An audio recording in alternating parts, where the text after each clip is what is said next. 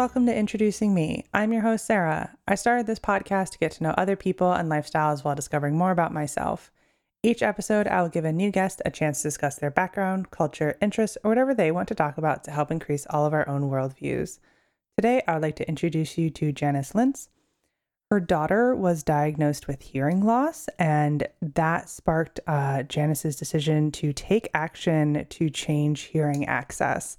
Um, so we'll get to learn more about Janice and all the great things she's done. So thank you so much for being here. Why don't you go ahead and tell us a little bit more about yourself? Thank you so much, Sarah. Um, yeah, so I, when my daughter was diagnosed with a hearing loss, I decided that at, right after the diagnosis, the doctor said there were special schools for her. And I decided it was easier to change the world than to change the standard of the way I intended to live my life. I didn't really understand why she needed to go to quote special schools. And so I set about to change the world for people with hearing loss from adding hearing access to museums, theaters, airports, transportation to disrupting the hearing aid market. And so how did you like make that switch from whatever your day-to-day life was before to advocating for change? It, it it sounds funny. It didn't happen like abruptly. It was I had decided to be a stay at home mom. Um, I had I just started working on projects that impacted our family. So, you know, we would I love we live in New York City, the cultural capital, um, and it's hard not to go and enjoy museums, theater, when you live in a city filled with it. So if we wanted to go somewhere, I started having to figure out like, okay, how do we add the access to it? And so I started working on the projects that impacted our family. But then I quickly realized that these projects took a really long time.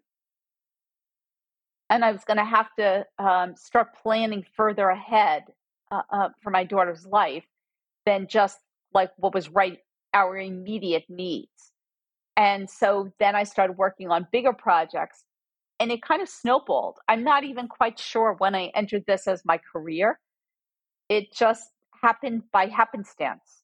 And so when you started to like realize that you needed access for your daughter and you were going to different places, what was the accessibility like?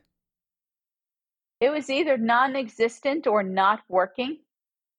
And the cons- the people at the front desk didn't seem to care, and that was unacceptable to me. I, I didn't understand. I remember going to Lincoln Center, and we had made arrangements to have an assistive listening device that allowed the type of device that the center had at the time. You would wear this um, receiver, like the size of a deck of cards, around your neck with um, a loop that would go around your neck that would receive the signal from the stage. And then the sound would electromagnetically jump to my daughter's hearing aids. And it's called an, a neck loop. And with an assistive listening system, either an FM uh, radio frequency or infrared point of light. And it didn't work. And I remember we were seeing Peter and the Wolf, and I had to get it four times to get um, proper receiver. And we always made sure to get you know really good seats so she could see people's faces and you know i was disrupting everyone every time i got up to get this but i my daughter who at the time was i don't know like 4 years old didn't you know she doesn't want to just sit through a show and not be able to understand what's going on she was frustrated so she talked and, and that's equally frustrating you know disruptive to people. And like the person i remember this woman did just did not care that my daughter didn't couldn't hear. It was like oh i'm sorry you can come back next week. And there was this perception and i still see it today where people say oh you'll just come back next week as if you just want to do redo everything in your life twice two three four times till they get it right. It's truly amazing to me Right, definitely because, you know, accessibility should should be there. Um, so you know, you just said that you're you're still experiencing some of this. So what sort of things have changed or gotten better? Uh, gotten better, and then we can tell we can talk about what what hasn't improved. Um, what's gotten better is I would say people are allowed now at least aware they need to provide some form of access, and what's great is they call it access. It used to be called disability services or disabled services, and that was one of the projects I worked on from the beginning was changing the language. I remember fighting with Madison Square Garden of why it should not be called disabled services and it should be called access because the problems are not with the person but the artificial barriers in place and you need to remove those artificial barriers and that's called access um, so that's improved. It, it's very rare now you see the word disabled services. You really usually see now with, uh, for museums accessibility. So that was a, a huge hurdle to overcome that. And people definitely, you know, they know they have to provide something and, and have some idea. Providing captions on videos, they seem to understand to add that. So it's definitely improving. Um, and I've, you know, places that we visit, obviously the access changes. What's frustrating is still is that I shouldn't have to visit someplace with my daughter for the access to change. And was this something at all that you were realizing was an issue before you had to worry about it with your daughter? No, because, you know, there are so many um, issues in life that I think until something affects your family personally or a friend, it's hard to manage and be aware of all the issues, right? I am sh- quite confident there are so many issues that impact families now that I have no clue about. Not because I, you know, I'm mean or heartless, but I just think it's it's overwhelming to keep track of everything for everyone. So I think people tend to pay attention to what impacts them either personally, their family, or their friends. Right. And that completely makes sense. But you did mention that um, it seems, at least like when you're experiencing it in the world, that like the people you're asking for accessibility assistance, that they might be a little bit more understanding. Is that correct? I think they have some idea now about access because I think thankfully the world has changed. So the concept is is at least on their um, wavelength. I think also, but they still don't fully understand that disabilities don't just mean physical disabilities and you can't see everyone's disability. That mm-hmm. concept seems to escape a lot of people they they kind of think you need to be able to see the person's disability for them to have a disability. And that invisible disabilities aren't real disabilities.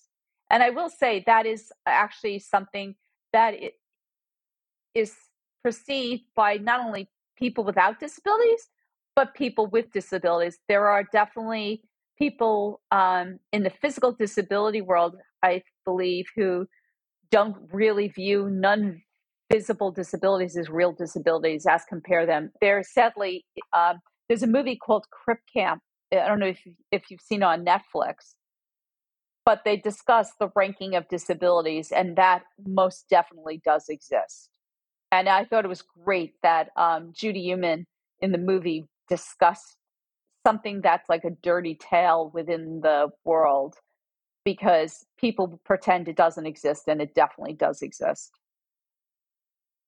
Right. And it's, I think it's so important to, you know, see things like that in media to say, like, hey, this is happening, especially like if you're not in the community and you don't realize what's going on. Um, so the fact that, you know, they were able to make that representation is is really good. Yes, uh, it it really was because it it the ranking of the disabilities um, hurts people and it hurts getting access in place because there's this perception that if you can't see the disability, you don't really need to provide the access. Right. And it's so, like, you know, like you've said, it's so unfortunate because when you think of hearing loss, like that is a disability that I think people can understand because um, it's the loss of one of your major senses. Um, but it looks different for everyone else. And depending on the person, may be very visible or may be completely invisible. So, what sort of accessibility can your daughter use? Like, what things help her in different situations? Well, to reach the full spectrum of people with hearing loss, you need to have three things auditory, visual, and qualified interpretation. And so some people think that it's a menu where you can pick and choose. But if you pick one over the other, you leave one part of the spectrum out. And so you need to have how do you take the sound and bring it to someone's hearing aid, ear, or cochlear implant? That is called um, either using one of three types of systems an, an assistive listening system that's infrared using point of light or FM, or an induction loop that doesn't require wearing a device, that electromagnetically magnetically the sound will go right to your hearing aid or cochlear implant. And you see that now in airports, wherever you see an ear with a T, a lot of Delta Air um, terminals have it, and other airlines are following suit. Then you have the visual representation, turning the sound into words. You see that commonly captions on television or on videos. And then you have qualified interpretation, which is sign language. The of the 48 million people with some form of hearing loss, less than 2 million people use sign language. So, sign language is critical to people who use it. But the vast majority of people with hearing loss do not use sign language. And so that's really hard because when you go to museums, they'll say, Oh, we have sign language. And you're like, My daughter doesn't know sign language. That's really great for the people who need it or use it but it doesn't solve the problem for the people who don't right? It's like learning on the sign language is another language with its own syntax no different than learning french. And so when people say that it's really exasperating. The other thing they'll say is oh we have captions. And then you'll say well but my daughter would like to hear the sound not just read it because as you can hear from listening to this podcast i'm full of passion and you don't get that when you read something. And if you have residual hearing, you want to be able to hear it. And then they'll say, oh, well, captions is basically like good enough. And you're like, oh, well, if that's the case, then shut the sound for everyone. Oh, no, no, no. Sounds is important. So what they're saying is sound is important for everyone, but people who are hard of hearing who can't hear the sound and need a system that allows them to hear the sound. Right. And that's, oh, you know, like you said, ev- like everyone's need is so different. So, do you think at some point your daughter will learn sign language? Mm, I, I no, because it, it's not something you, if you don't need it, you, it, it's like deciding, like, will she decide to learn Russian or Chinese? right? It, it's an it's another language. So I'm not sure she's you know look I don't know if she's planning to learn Chinese. Not that she has anything against Chinese, right? It she has to decide she wants to learn another language and then decide if she wants to learn another language, what language does she want to learn? Right. That makes a lot of sense since she has um, the device um, already that helps her learn in that facet of having additional audio help? She wear my daughter wears a hearing aid, and mm-hmm. so from the hearing aid, she can hear just like other people. I mean, she she hears. My daughter attends an Ivy League university now for graduate school. Went to an undergraduate at Ivy League University. She just needs the devices, no different than if someone is dyslexic, they may need certain, um, you know, certain enhancements to help them, right? different people have different learning styles. And I think the difference is now everybody has to learn or receive information in the way that they need best, not one way. I think we've come to realize that not everybody learns the same way. Definitely. So what was it like uh with like when she very first went to school? Did you have battles there in accessibility?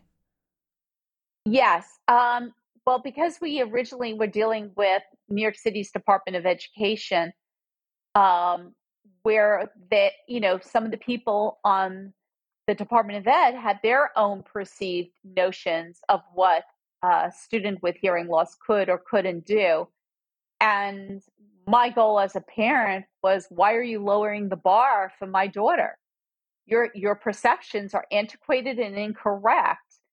And I don't know why you have these perceptions because they're just incorrect. So for example, one of the things that a lot of schools the, the Department Ed recommended was somebody called the teacher of the deaf. And I still really never understood why this woman has this title. But she would essentially help my daughter to learn to read and write, which is basically why my daughter was in school altogether, right? Like, like what are you doing? Like, you don't have an English degree. How are you teaching my daughter to write when you're not an English teacher? I, I, it didn't even make sense. And actually, the school where my daughter went to, which was a top private girls' school in New York City, said you need to terminate this woman. like this is why you send your daughter to school, and if she needs extra help, which a lot of the children do, you hire a tutor. And I was like, yeah, that was what I was thinking. Like, why do we need this person? And that's what we did. We found that this woman who shadowed my daughter was actually creating a stigma to my daughter. And when my daughter needed a little extra help with writing, we hired a tutor. And then I decided if you, you know, if you want to play tennis, right, you hire a tennis pro, right? And anybody in the Olympics who's playing tennis has a tennis pro, right? All the athletes in the Olympics have pros helping them. So I decided if my daughter was going to learn to write well, we should hire a pro. And so I hired tutors from like the best schools in the United States, from the Ivies or Ivy equivalents, and even one from Oxford. And so that she would become a strong writer. And she is. And so some of these things that the Board of Ed would do just made absolutely no sense to me. Right. Now, you mentioned also that some things have not gotten better in terms of accessibility. So, do you want to talk about those things? Well, I think that it's sort of what I started speaking about, where there's this perception that um, you should have to call a museum ahead of time and tell them what you need. And the ADA kind of like doesn't really have clear parameters of what people should have. And so some museums think you call ahead and tell them what you need. And the perception is you call them, you tell them, and then they will have it ready when you arrive. You know, give or take, tell them two weeks in advance. But not one museum that I've ever contacted has been able to get the access in place within the two weeks. One museum, the Smithsonian, I've been working on since 2002. 20 years already. I don't know how much more notice they need. And then you have to get into a battle with them of whether or not they view what the access you ask as a reasonable accommodation. And what's crazy is you have, in the case of the Smithsonian, someone who uses a wheelchair deciding what access a person with hearing loss needs is a reasonable accommodation. That would be the equivalent of me, who is white, making a decision about Black Lives Matter, right? Nobody would ever tolerate me as a white person making a decision about Black Lives Matter. Why is someone who uses a wheelchair making a decision about another disability? So then what would be better methods for accessibility access? I think there needs to be the ADA was structured um, without really the input of people who are hard of hearing. And when you watch the movie Crip Camp, you see that most of the people involved are using wheelchairs. And so the the regulations about hearing loss is is very vague. It uses the term effective communication and nobody knows what that means. And in fact, I'm the only person who is um, defining it and through various legislations. There has to be just like the Civil Rights Act had the voter the Voters' Rights Act, which augmented it, and people felt, why do you need the Voter Rights Act? The Civil Rights Act is very clear. It wasn't, and you did need the Voters' Rights Act. The ADA needs a Hearing Access Act to really clarify what exactly that term effective communication means. And there needs to be like a revamp. Um, the problem is the ADA is a federally unfunded mandate with no teeth. And so, unlike when you go, I don't know what state you're in, but like in some states or cities, people have the health department that goes around and checks restaurants to make sure they're in compliance with the health codes. And then the restaurants receive letter grades A, B, C, or fail that are posted in their windows. That doesn't happen with disability access. There is no one that goes around and checks any access to make sure it's correct. Everything is complaint driven.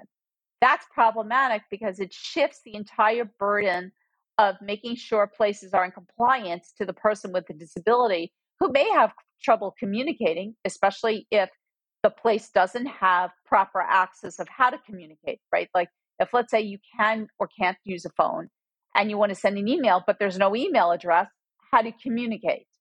Um, and then you're battling with them whether or not they think you have that what you're asking for is reasonable accommodation. And if the person uses a wheelchair, they may not care and they, about hearing access and they may dismiss it, which many museum access coordinators do.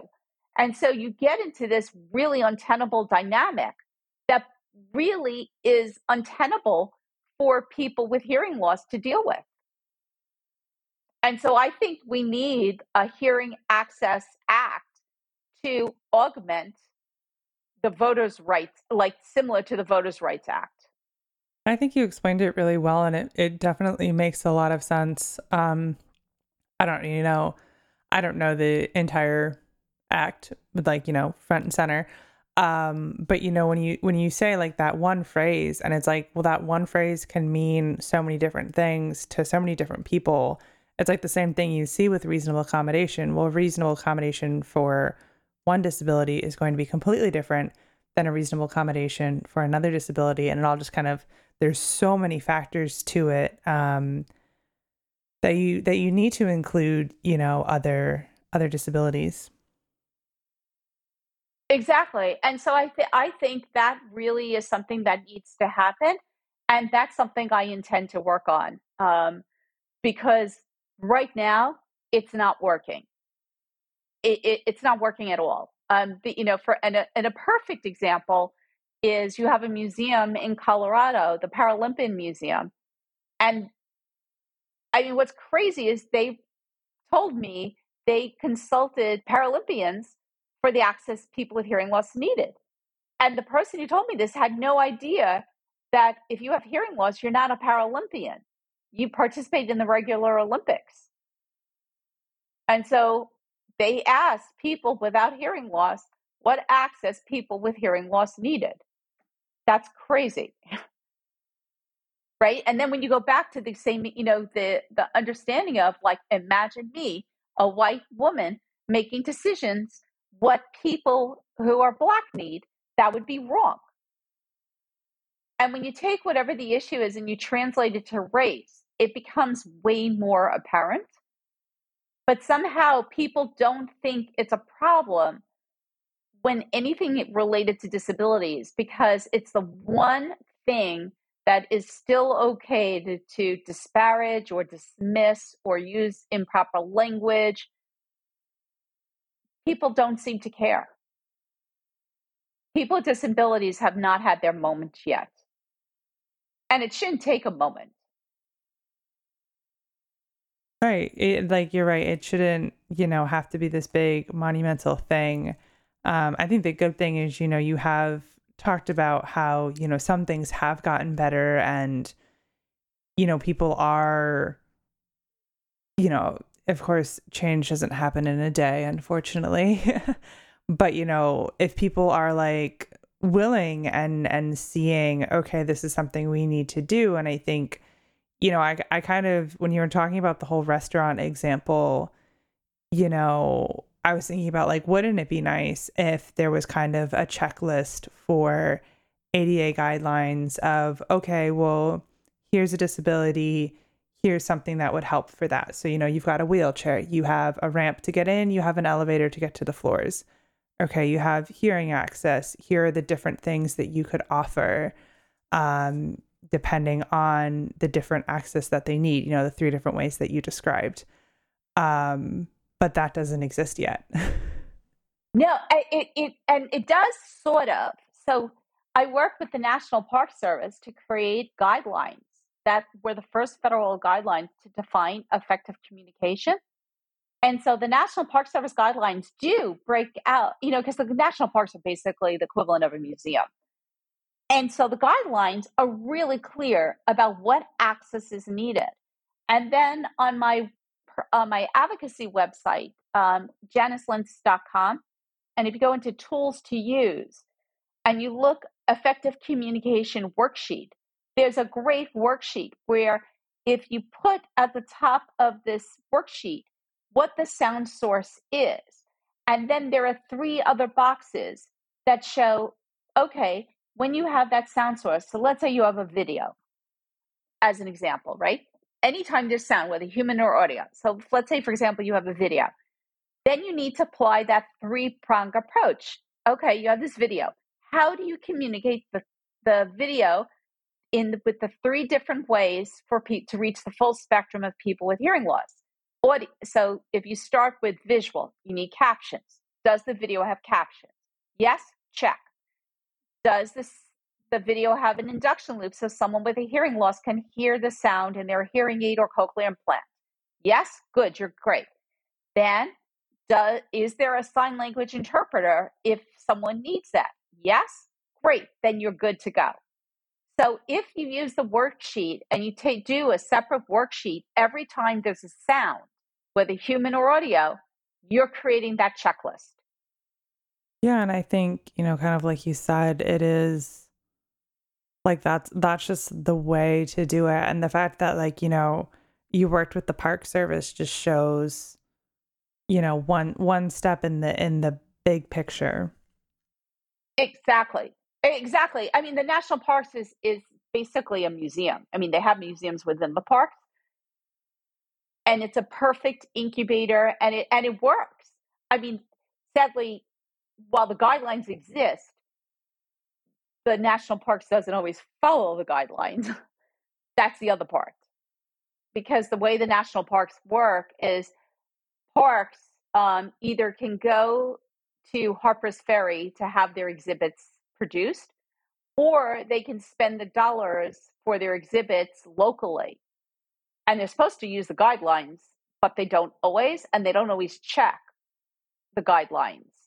Um, or they don't test the equipment to make sure it's still working. So, for example, we recently went to Ellis Island and not all the exhibits were working. Like some of the some of the videos did not, the induction loop didn't work. And then um, they didn't have proper signage in places. In some places, they had signs that didn't make sense. So, is it then a common occurrence still finding things that aren't you know even like up to code in the sense of accessibility whether or not there is a true code? The problem is there is not a clear code and there's not um, first off the united states does not have a secretary of human rights. Which is insane, right? Most civilized countries have a Secretary of Human Rights or some place where if there's a problem, you can properly complain. We have something called the US Access Board, which handles um, all physical built in access. So if you take a building and you turn it upside down and you shake it, anything that stays in the building is basically a fixture. That goes to the US Access Board. If it falls out, that is programmatic access that goes to the Department of Justice. But then you have other layers. If it happens to be in an airport, it's either US Department of Transportation, but if it's on the airplane, it's at the FAA. If it's in a national park, it's the National Park Service, right? So you have all these, you know, if it's on anything to do with like television, but not the internet, then it's the FCC. So you have all these government agencies, and the expectation is that every American citizen or tourist knows the way government works and who the right person and how to contact this person. That's not realistic. And the other thing I think we need is um, there's a, a great agency called the Consumer Financial Protection Bureau, the CFPB, where if you have a problem relating to a banking type institution, you can go online, cfpb.com, and file a complaint. Put in the information, you put the problem, who's involved, and the CFPB responds. And if it's not CFPB, let's say it's relating to a stock trade or, a, and it, it goes to um, something called FINRA, right? They will route it to the right agency.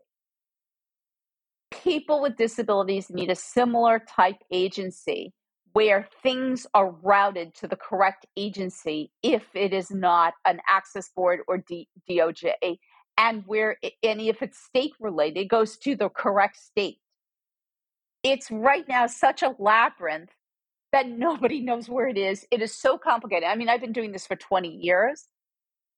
There are times I still file in the incorrect place and they'll kick it back and they'll say wrong place. I'm like, oh, oh, okay. And I'm like, if I'm not getting it, I can't imagine for somebody who this is not their first, you know, this is their first complaint, right? And do you want to make your whole life about complaints? Nobody wants that.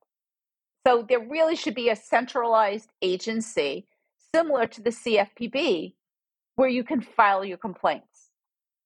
And there should be a Secretary of Human Rights that's that oversees this entire issue. I don't, you know, where you have undersecretaries, one dealing with race issues, one dealing with LGBTQI issues, one dealing with disability issues, another one dealing with women's issues, you know, all the different various things that comprise of human rights with all the various undersecretaries under it running their individual departments and communicating between the departments because of course you can have somebody who is black who's lgbt who has a disability right and is a woman you could you could have you could tick all the boxes and the, all the communities need to communicate and work together.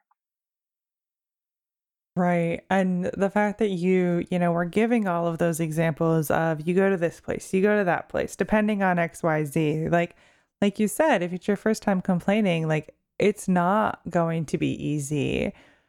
And as you said, you know, the ADA is kind of a complaint first kind of situation where it gives the burden on the person with the disability so, what is like the function of the ADA? In in my opinion, it's like a safety valve, right? It gives you some feeling that you actually have some rights and that you have some place to hang your hat, but not really. It's a federally unfunded mandate with no teeth.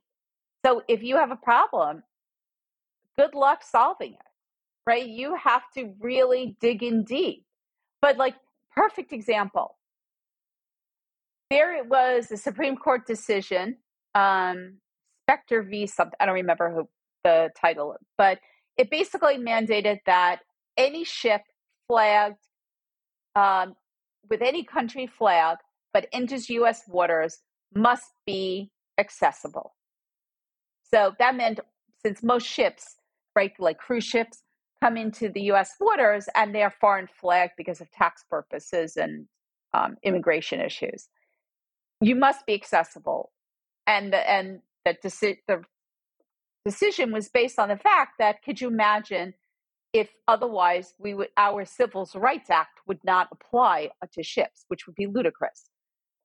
So great. That was on or about 2007. It is now 2022, so 17 years later. No regulation has been issued. None. And I was on the Federal Passenger Vessel Committee, and we came up with proposed guidelines. And then they were open to public comments, and comments were made. And those comments have languished. Like nothing's happened.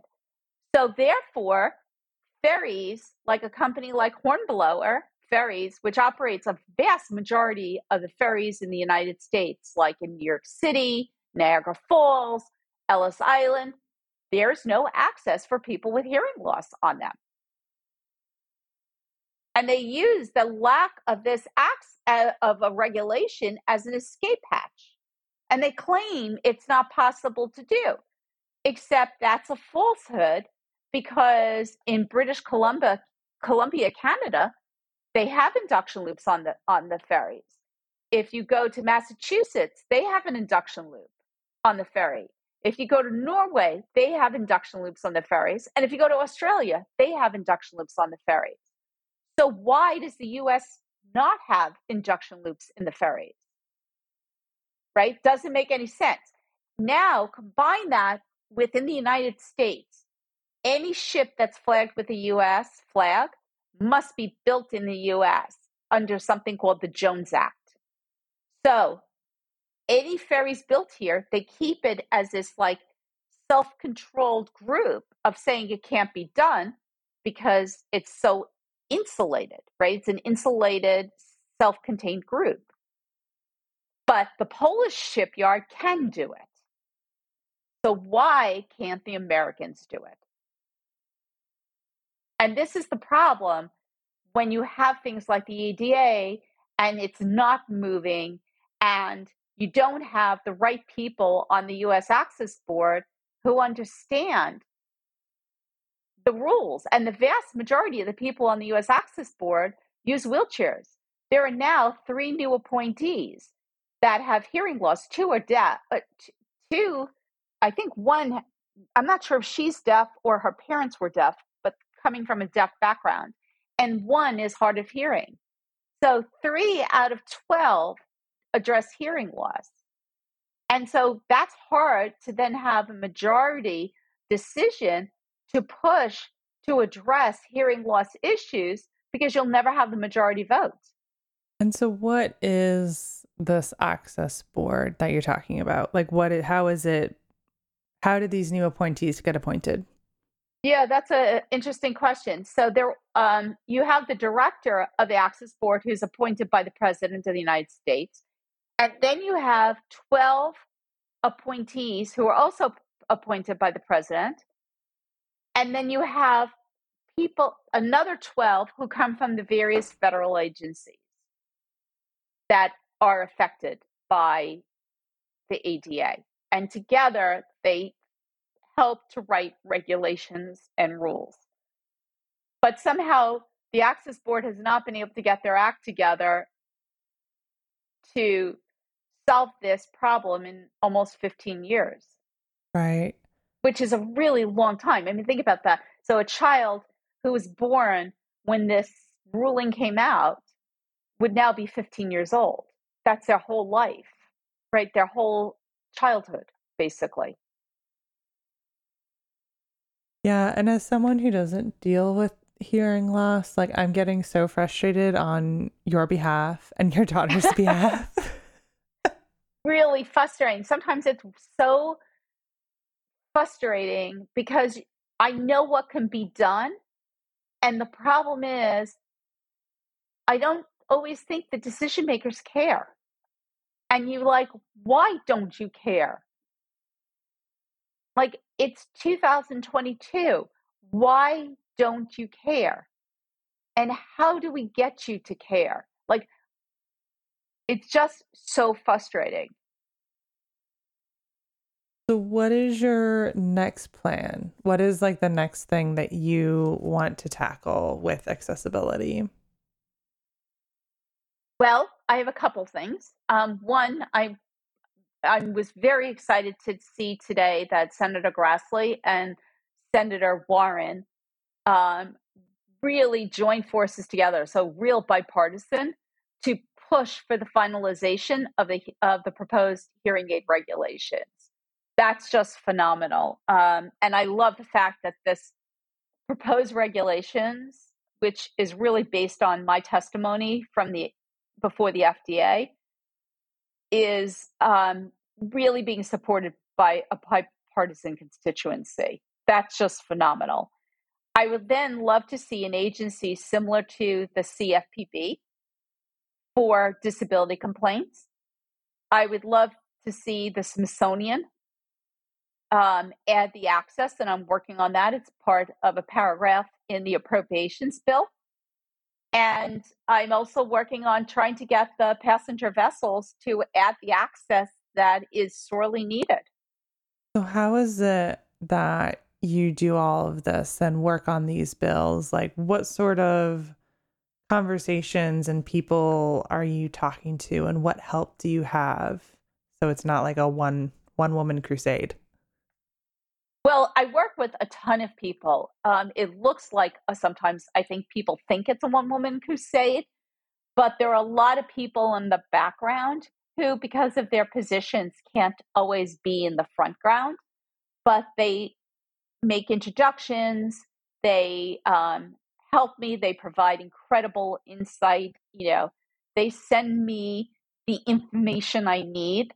Um, I will say, when I submitted this letter about the passenger vessels to the president, it was because I was able to get the CAD drawings from Canada thanks to Prime Minister Trudeau. And then the people from the British Columbia ferries connected me to the Polish shipyard, which connected me to the Norwegian Department of Transportation.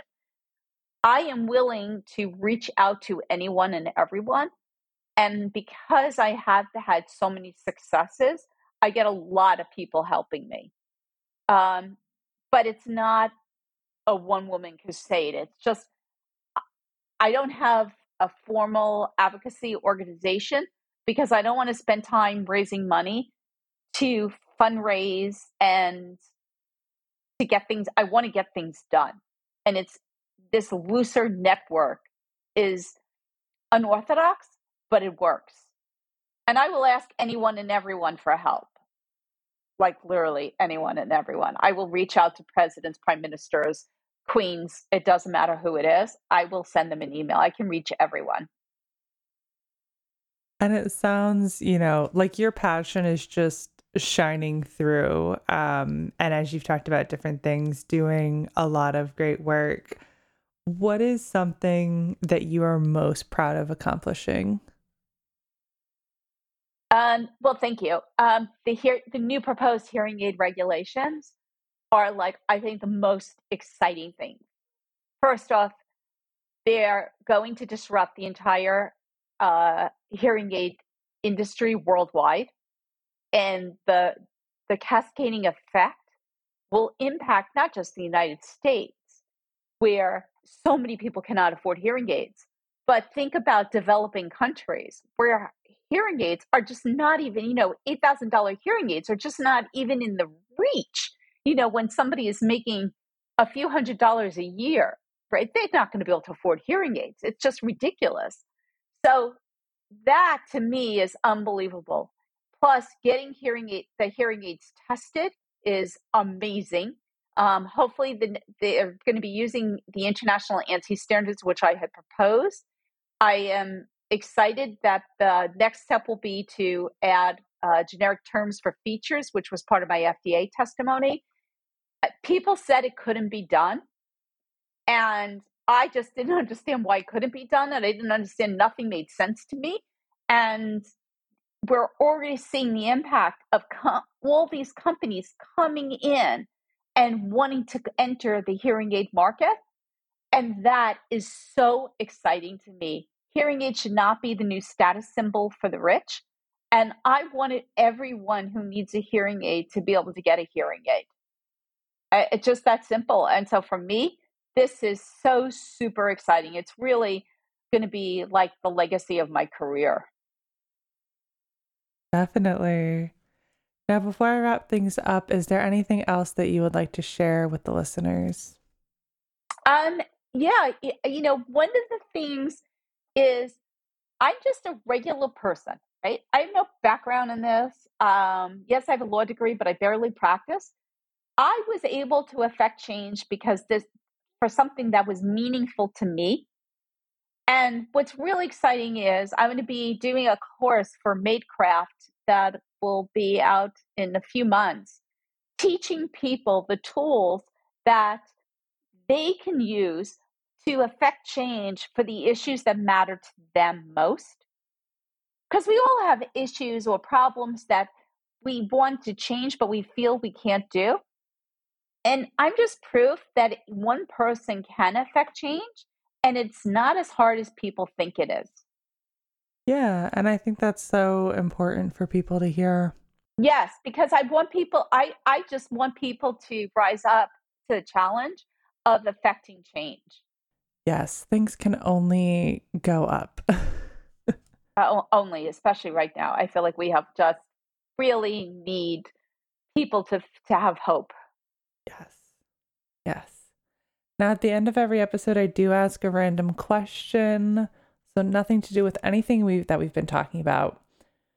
So my question is what fictional character would you like to be friends with? Um wow, that's like a really hard one. I don't usually get stumped, but um I'm not really a fiction person. Um I'm more that's really funny because I'm not really a fiction person because I work on passion projects, you know, like things there are people I would love in real life you know, who who are nonfiction um, to be to meet with.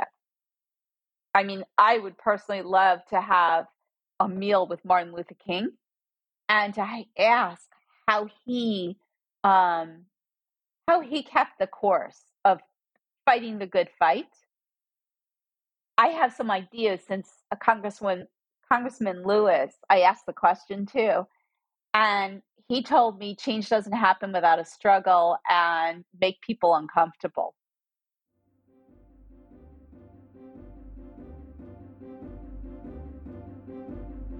All right, that brings this episode to a close. I'll be leaving a link to the Netflix movie that Janice mentioned, Crip Camp, which was produced by the Obamas. So that'll be in the description, along with both Janice's website, so she mentioned janicelintz.com, that is her advocacy site, and her consulting site, hearingaccess.com, will also be in the description. And of course, if you'd like to connect with the podcast, our website's there as well. It brings you all to all of our social media Facebook, Instagram, LinkedIn, along with a link to donate to the podcast if you are interested, and my email if you'd like to get in touch with me. And also on the website, of course, is a link to all of the text for every single episode as the closed captions get put on YouTube. And they're just started being adding on the actual website of my podcast. That was something new that really just recently in the past couple weeks, uh, my the system that I use pushed out. So I was really excited about that. So, anyway, I've had a great time talking with Janice. So, thank you so much for spending time with me today, and to my listeners for taking the time out of your day to hear a new story. Until next time, bye. Bye.